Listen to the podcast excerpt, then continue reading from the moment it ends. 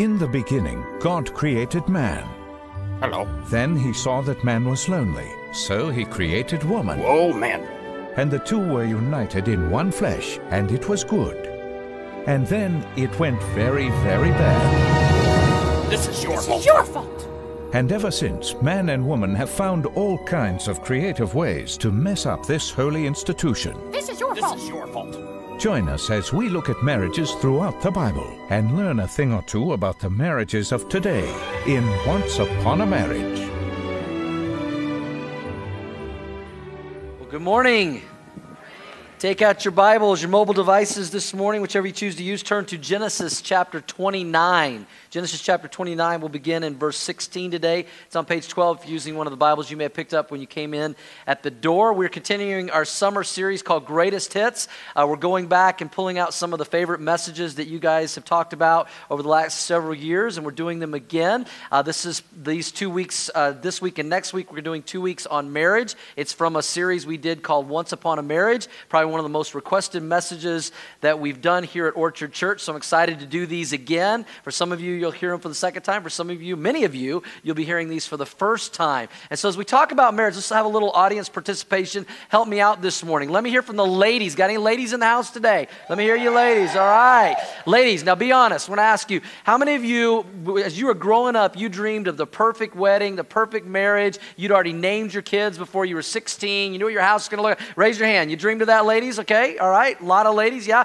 Men, how many of you, when you dreamed of your perfect marriage, you dreamed of being intimate with your wife every day, two, two times on Sunday? You dreamed about that, men? Okay. Men are like afraid to raise their hand. How many of you, men and women are still dreaming those dreams today. You're still dreaming about some of those things today. And the reason is because the reality that we face is there's all these expectations that we have going into marriage.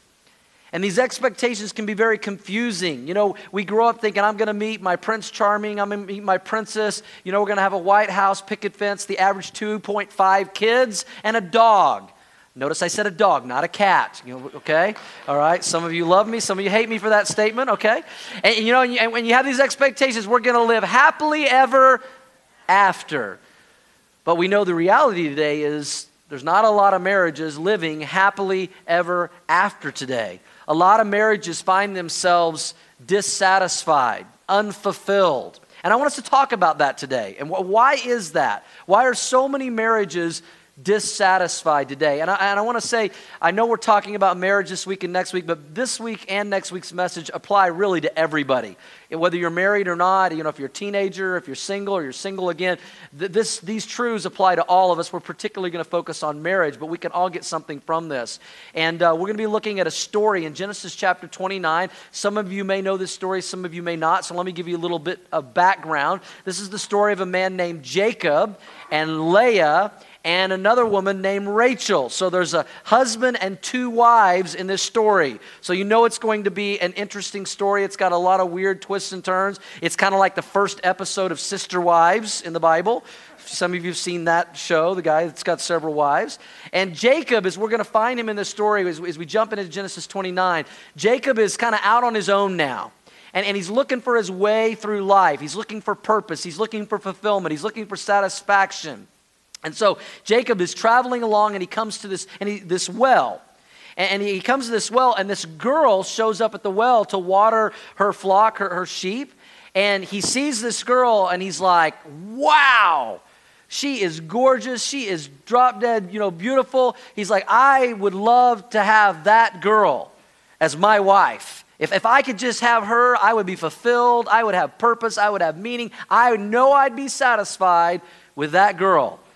Now, what some of you may know, and some of you I want to tell you about in this story is this girl, her name is Rachel. She's the daughter of a man named Laban. Laban is Jacob's uncle, which means that Jacob and Rachel are what? They're cousins. So obviously, this story is taking place in the backwoods of Arkansas. Because Jacob wants to marry his cousin Rachel. But what's really happening as you look at this story is Jacob thinks he's found the one. He has found the one that's going to bring purpose and fulfillment in his life in this girl named Rachel. And if we read into this story just a little bit, and I think it's fair that we could do this, if you know a little bit of history of Jacob and his family, Jacob really never had the love of his father. He kind of lost the love of his mother, and he's now he's looking for something to fulfill him, like a lot of people today. And he thinks Rachel is the one. And Jacob probably thought, if I can just get married, it'll fill this emptiness and unsatisfaction that I have inside of me. And we see this happen all the time. Maybe growing up, do you remember the girl that used to always have to have a boyfriend? And she would go from boyfriend to boyfriend to boyfriend. Or the guy that always had to have a girlfriend to feel cool and feel macho. Or maybe it's a single person today, you know, that the, their life is not really going to begin until they get married and their biological clock is ticking and they're on match.com all the time. And I've just got to get married so I can be happy and fulfilled. Or maybe it's the middle aged man that's been married 20, 25 years got a great wife, godly wife, children, but now he's a little overweight, losing his hair. He's not feeling quite as macho. So he thinks if I get another woman, a new woman, a younger woman, that'll satisfy me, that'll fulfill me, that'll make me feel a little bit better about myself. And the problem that Jacob has, and a lot of people have, is thinking that if I just had that marriage, or if I just had that person or that thing, it would fill the emptiness that I have inside of me. That's the context of what's going on here as we jump into the story and probably how Jacob felt. Let's pick it up in Genesis chapter 29, verse 16. And this is a very interesting story. Watch what happens. Now, Laban, this is Jacob's uncle, had two daughters. The name of the elder, the oldest daughter, was named what, church? Leah. Everybody say Leah. Her name was Leah. And the name of the younger was Rachel. Everybody say Rachel. So we got Leah and Rachel. Leah being the older, and Rachel being the younger. And that's the one that Jacob meets at the well. Verse 17 describes these two sisters. Leah, the older's eyes were delicate, but Rachel was beautiful of form and appearance and was a real hottie. That's in the original Hebrew language, if you go study that out.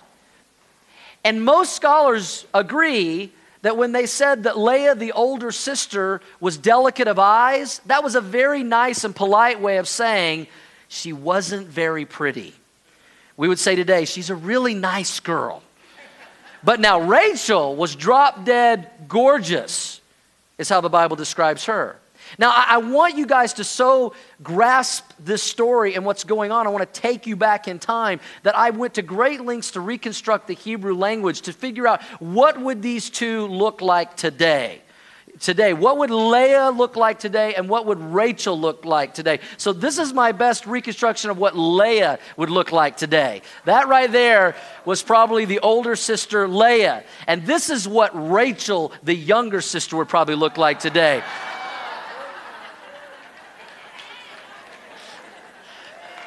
I am a smart pastor. That is my wife, Shelly. You say, oh, you're just trying to get some brownie points. Yes, I am. Plan to cash those in later.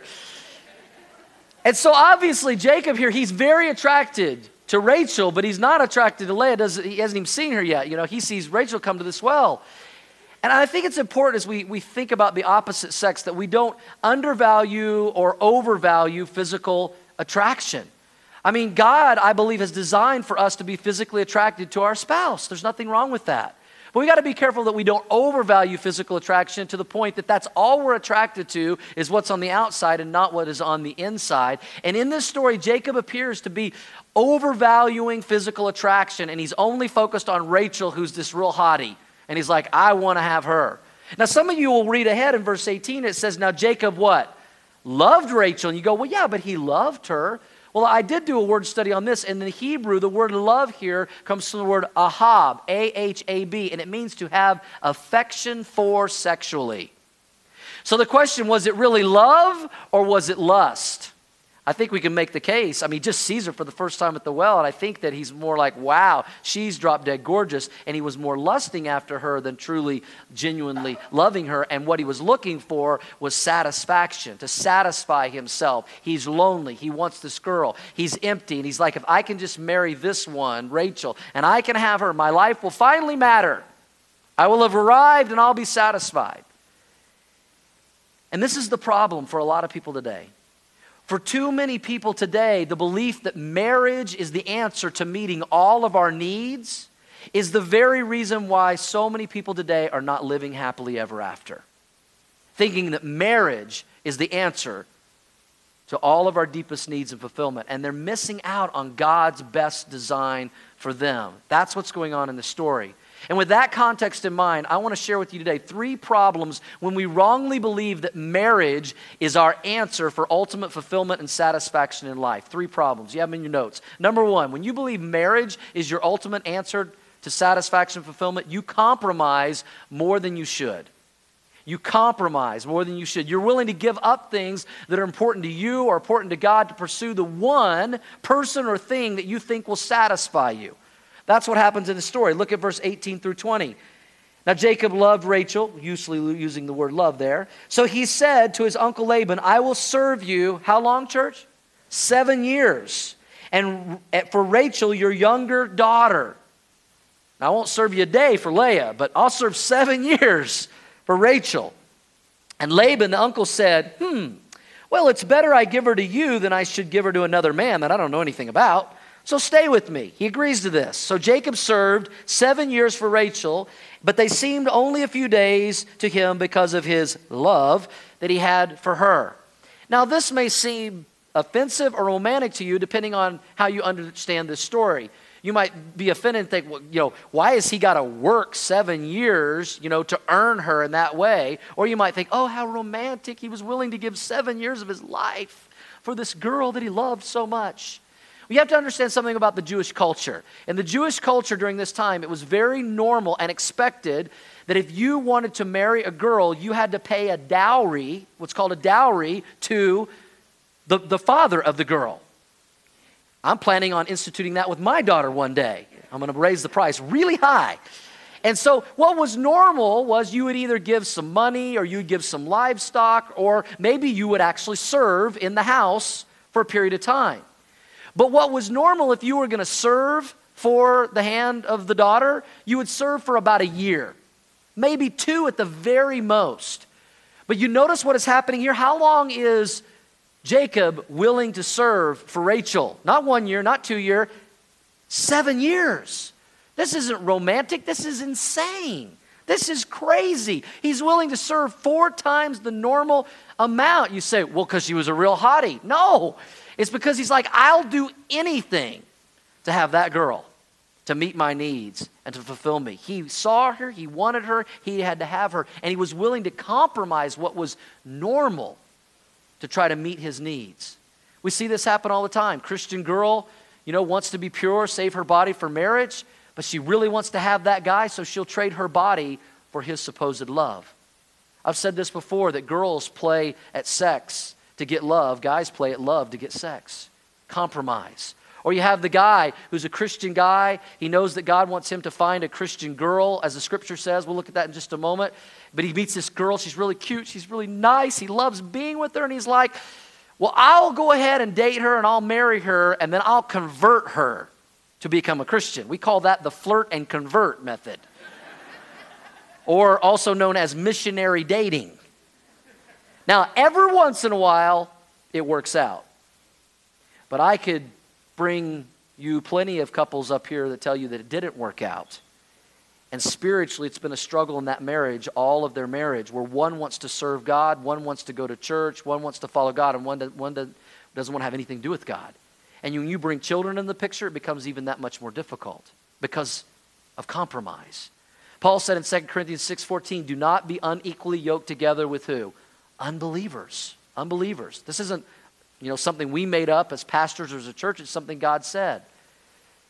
And so Jacob in this story is willing to compromise to get what he wants, to fulfill him, to satisfy him. He's willing to give seven years, two times the normal amount. So when you believe that marriage is your answer to fulfillment and satisfaction, you're willing to compromise more than you should. Number two, when you believe that marriage is your answer to fulfillment and satisfaction, you tend to become demanding. You beca- tend to become very demanding. Now, after Jacob agrees and he works the seven years for Rachel, look at what happens in verse 21. He's done his seven years, he's done his time. Then Jacob said to his uncle Laban, Watch this, give me my wife, for my days are fulfilled. I'm done, that I may go in to her. D- do you see how demanding this is? Jacob's like, I did my part. Now it's time for her to do her part. It's time for me to get what I came here to get in the first place. Bring her here. Bring her over. I mean, you see how shallow this is? How demanding this is? This is not polite. Uh, this is not honoring. Uh, this is not tender. This is dishonoring to the uncle, to the father, Laban. It's, it's dishonoring to Rachel. It seems like he only wants her for sexual fulfillment. And this happens in marriages today. When we think marriage is our answer to fulfillment and satisfaction, we become very demanding of our spouse. Meet my needs. And what happens in so many marriages is marriage becomes more of a contract than a covenant. You know, a contract says, I deliver this and you deliver this. I did my part, you do your part. A covenant that you see in the Bible of marriage is seeking to meet the needs of the other person in a loving relationship. Not for what you can get from them, but what you can do and give back to them. And when we enter into marriage with this idea that it's more of a contract to meet our needs and fulfill us than a covenant, when this happens in marriage, our expectations of each other rises and our dissatisfaction ensues because our spouse never lives up to our expectations because they can't. God didn't design it that way. And so when we have this contract in marriage, you know, we have all these demands and we see them play out in our marriages in different ways. Maybe it plays out in intimacy. Well, I'll be intimate if you do this. Well, I'll let you buy this if you let me buy this. I'll let you have this hobby if you let me have that hobby.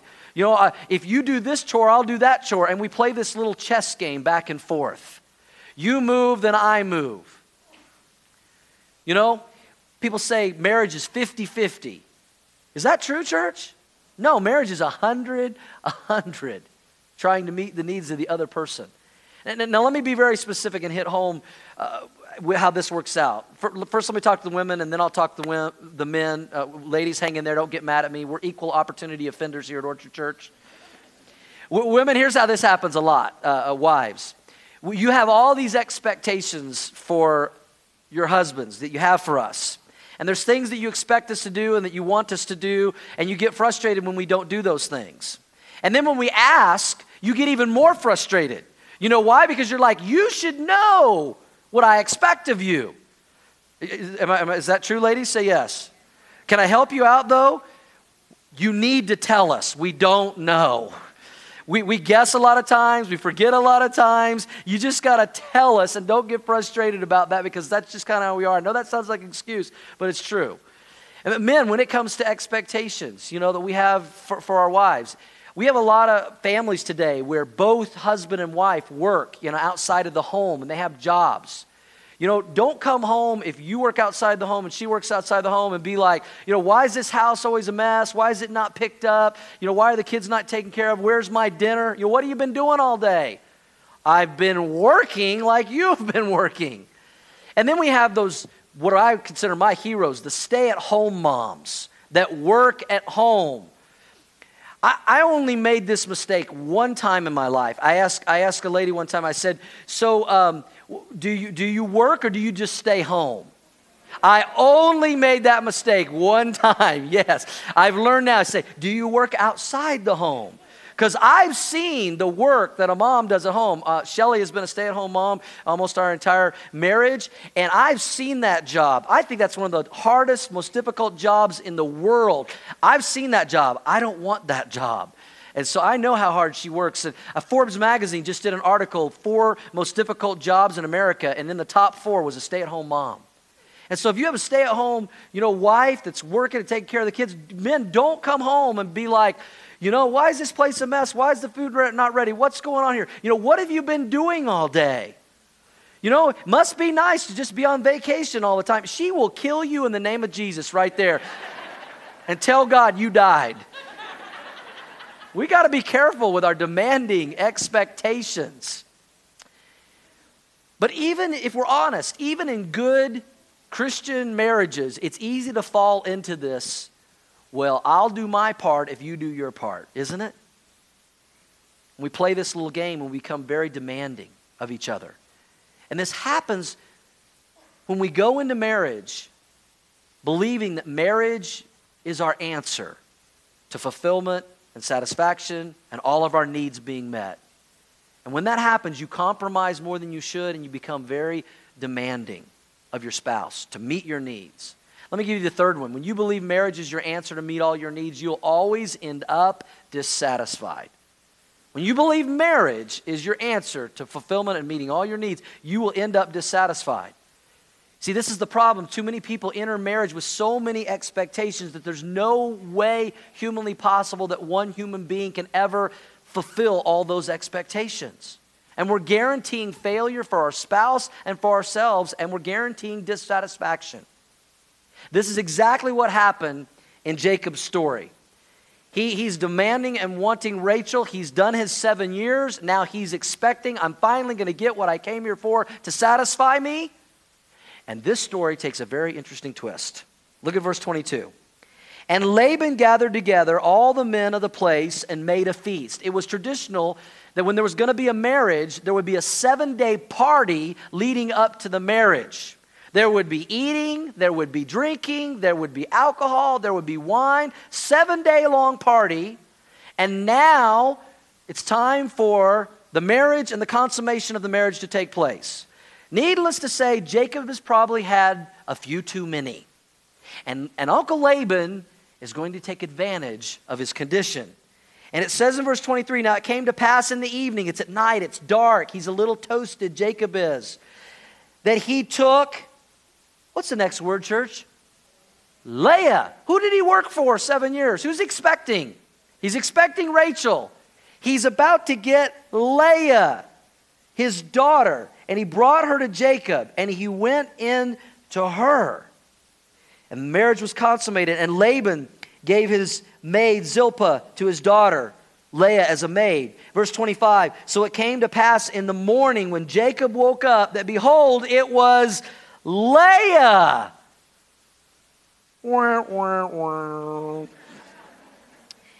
And he said to Laban, his uncle, What is this you have done to me? Was it not for Rachel I served you? Why then have you deceived me?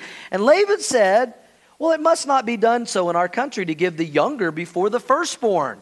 And Jacob's like, Now you tell me. You know, probably what happened here is, is Uncle Laban thought, you know, I'll go ahead and agree to this, that I'll give Rachel, even though she's the younger, I'll go ahead and agree because I got seven years to find somebody for Leah. Surely in seven years I'll find somebody, but it's Leah. Nobody wants Leah, so he has to trick Jacob into consummating the marriage with Leah instead of Rachel. It's at night, it's dark, there's been a seven day party, he's probably been drinking. He puts her, you know, a gown on, a big veil on her face. He doesn't really know who it is, he can't really see really well. We would say today he had his beer goggles on. Some of you get that. You know, you know they, what they say there's, there's no ugly people at closing time. This story hits a little too close to home for some of you, I'm afraid.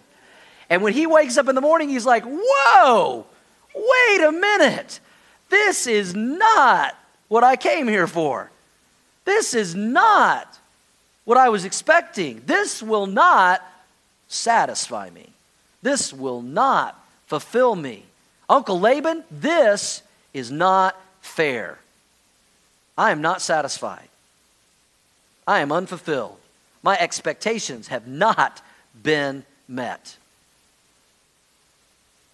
Here's the bottom line when you think that marriage is your ultimate answer to fulfillment and satisfaction, you're going to think that you're going to bed with Rachel, but you're going to wake up with Leah.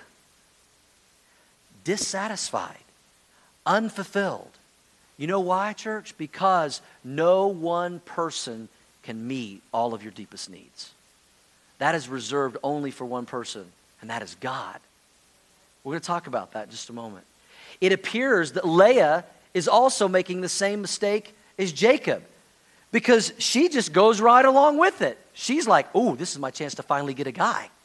So I'll trick him. And she's thinking, you know, maybe if I lie with him, if I have sexual relations with him, if he gets to know me over time, maybe he'll accept me, maybe he'll love me. And she's trying to please him and satisfy him. and making the same mistake that Jacob is.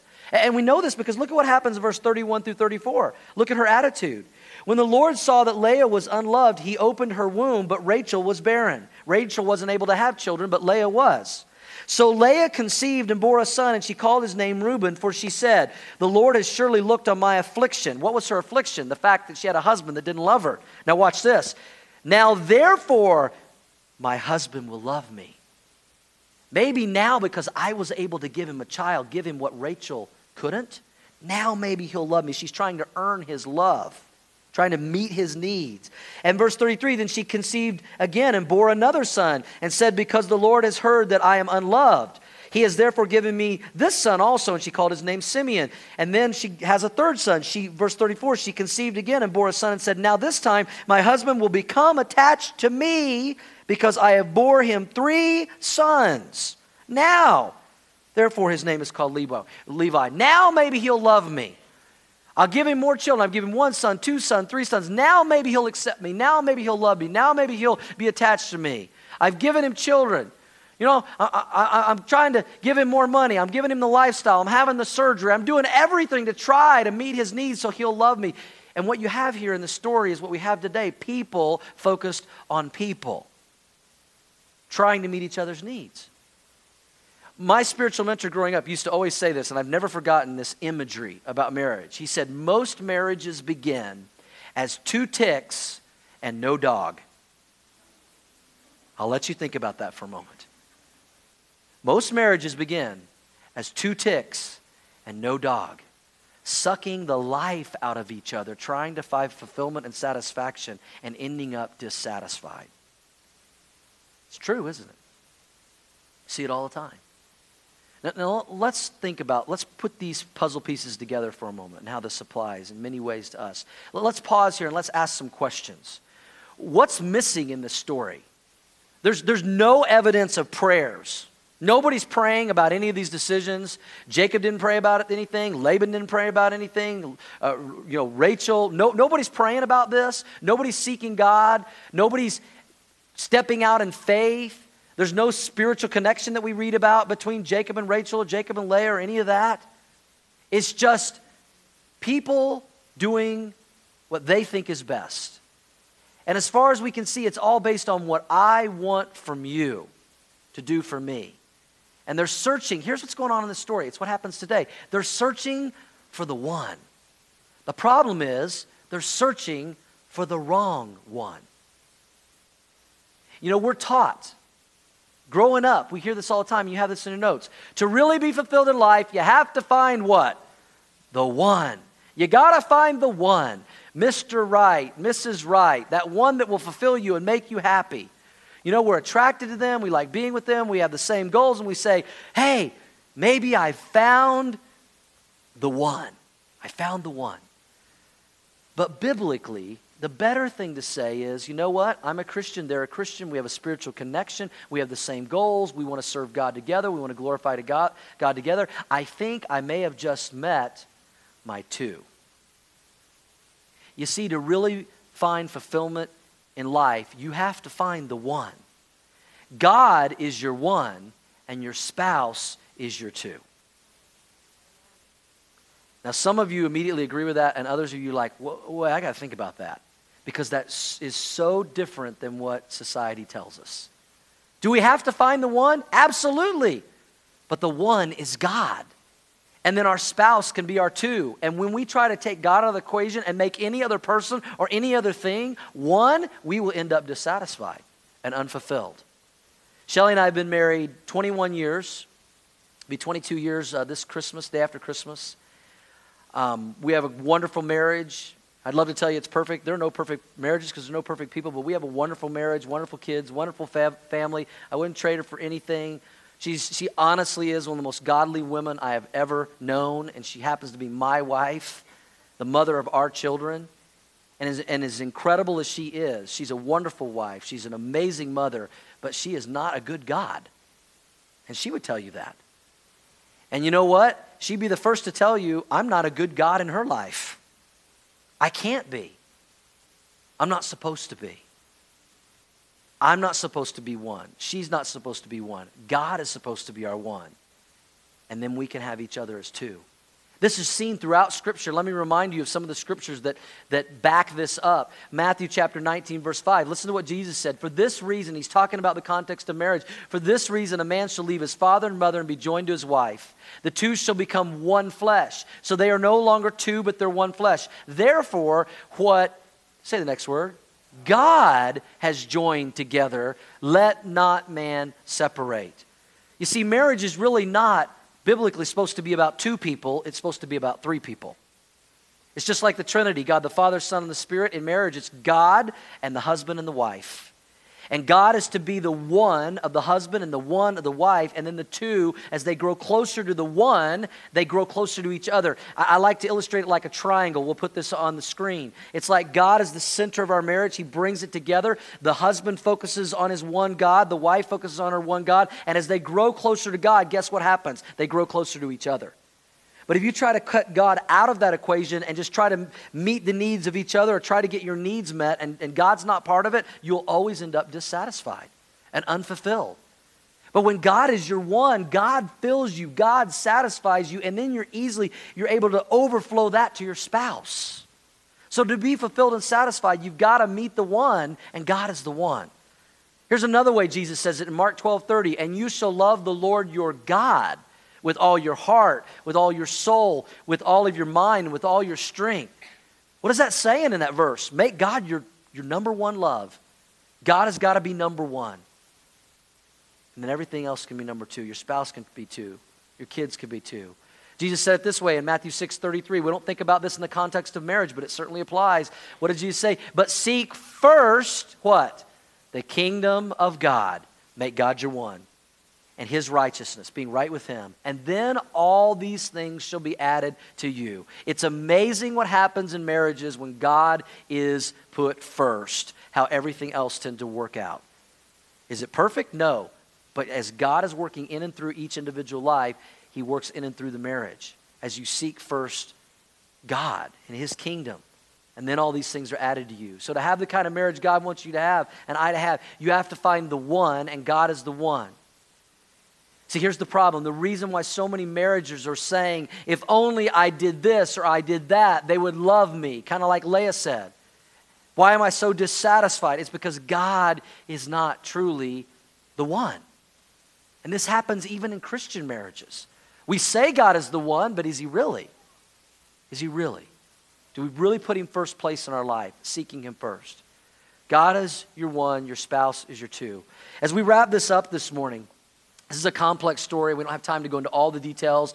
But back in verse 27 to 30, after, you know, Jacob is tricked by Uncle Laban and he gets Leah instead of Rachel, he says, Yeah, but I came here for Rachel. And he's like, Well, I'll tell you what, I'm going to go ahead and let you marry Rachel, but you're going to have to give me another seven years. So he works another seven years for Rachel.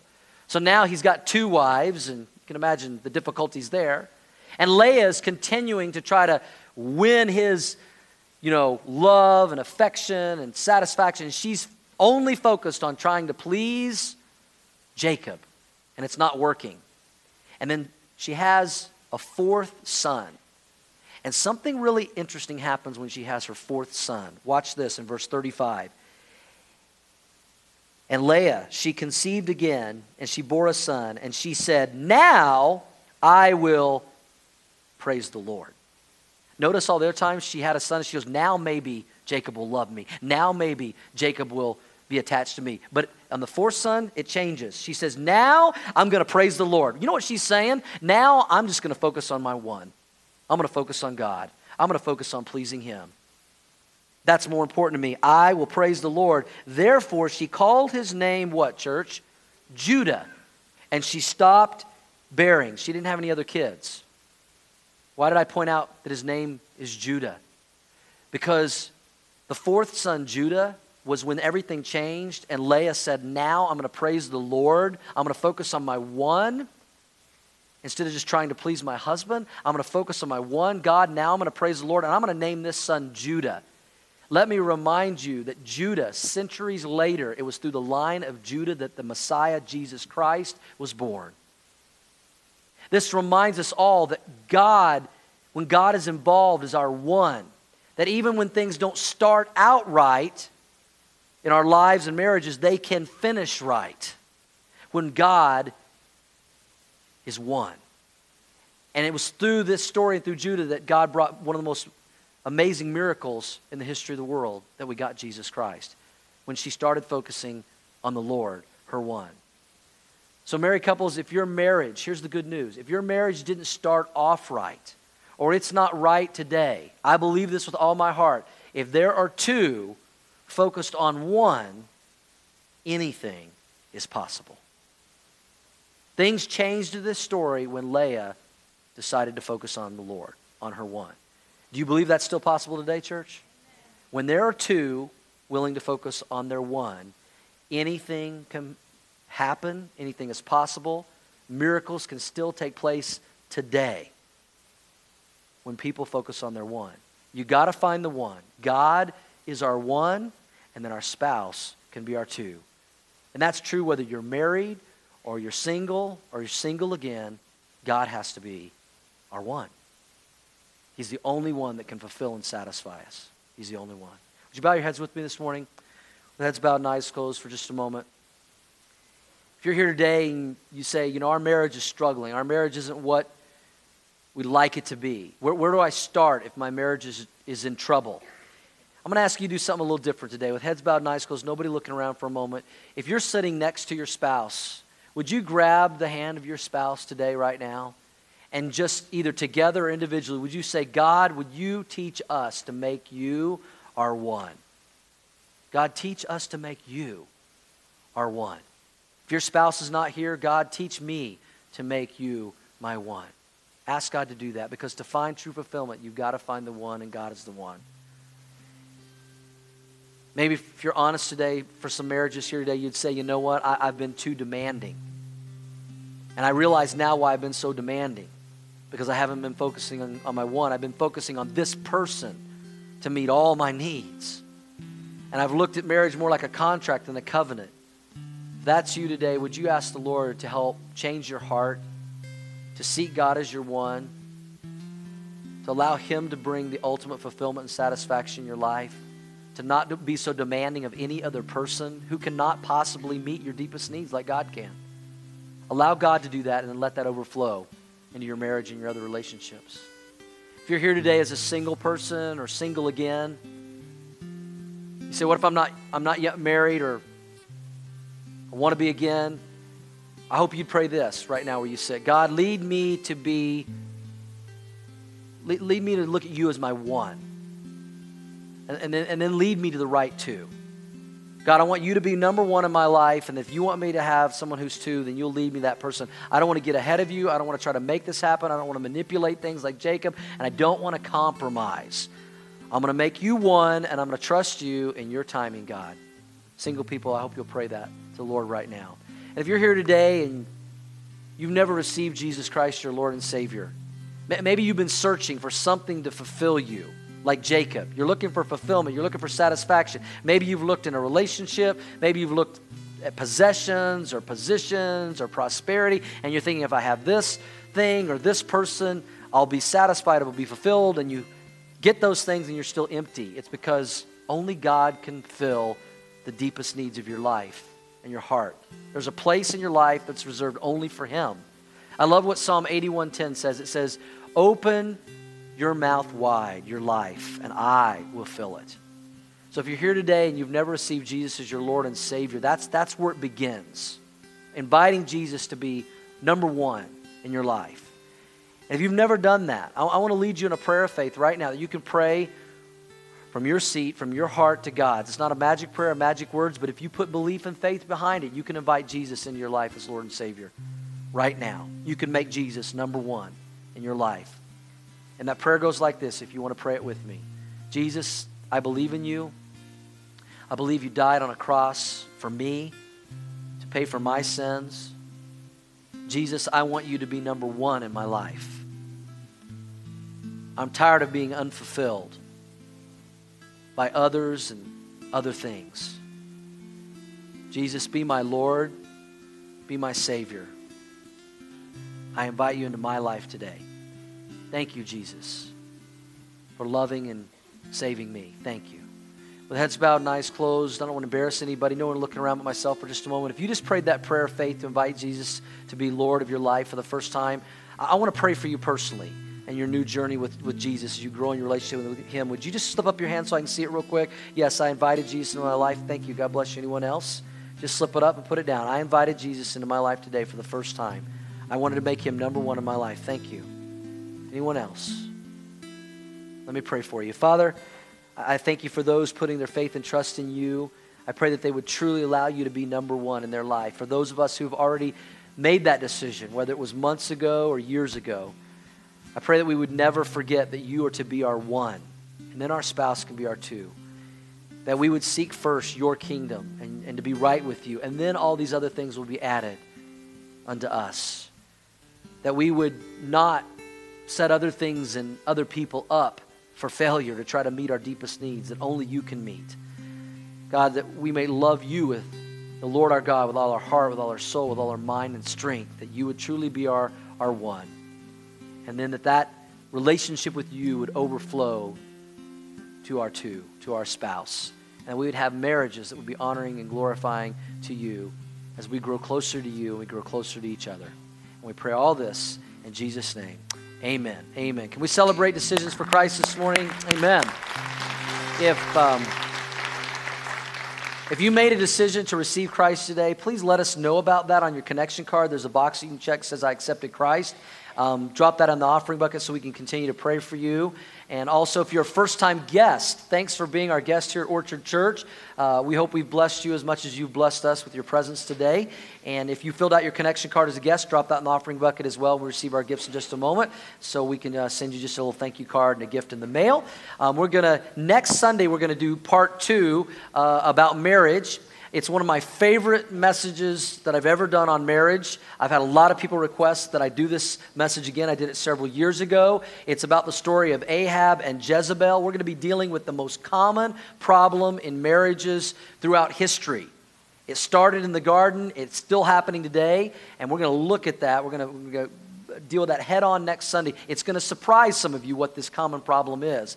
But when, when you hear it, you're going to be like, oh, yes, I see that. And so you don't want to miss next week as we continue part two of Once Upon a Marriage. All right? Let's close with a song of worship and worship through our giving today. God bless you guys for being here.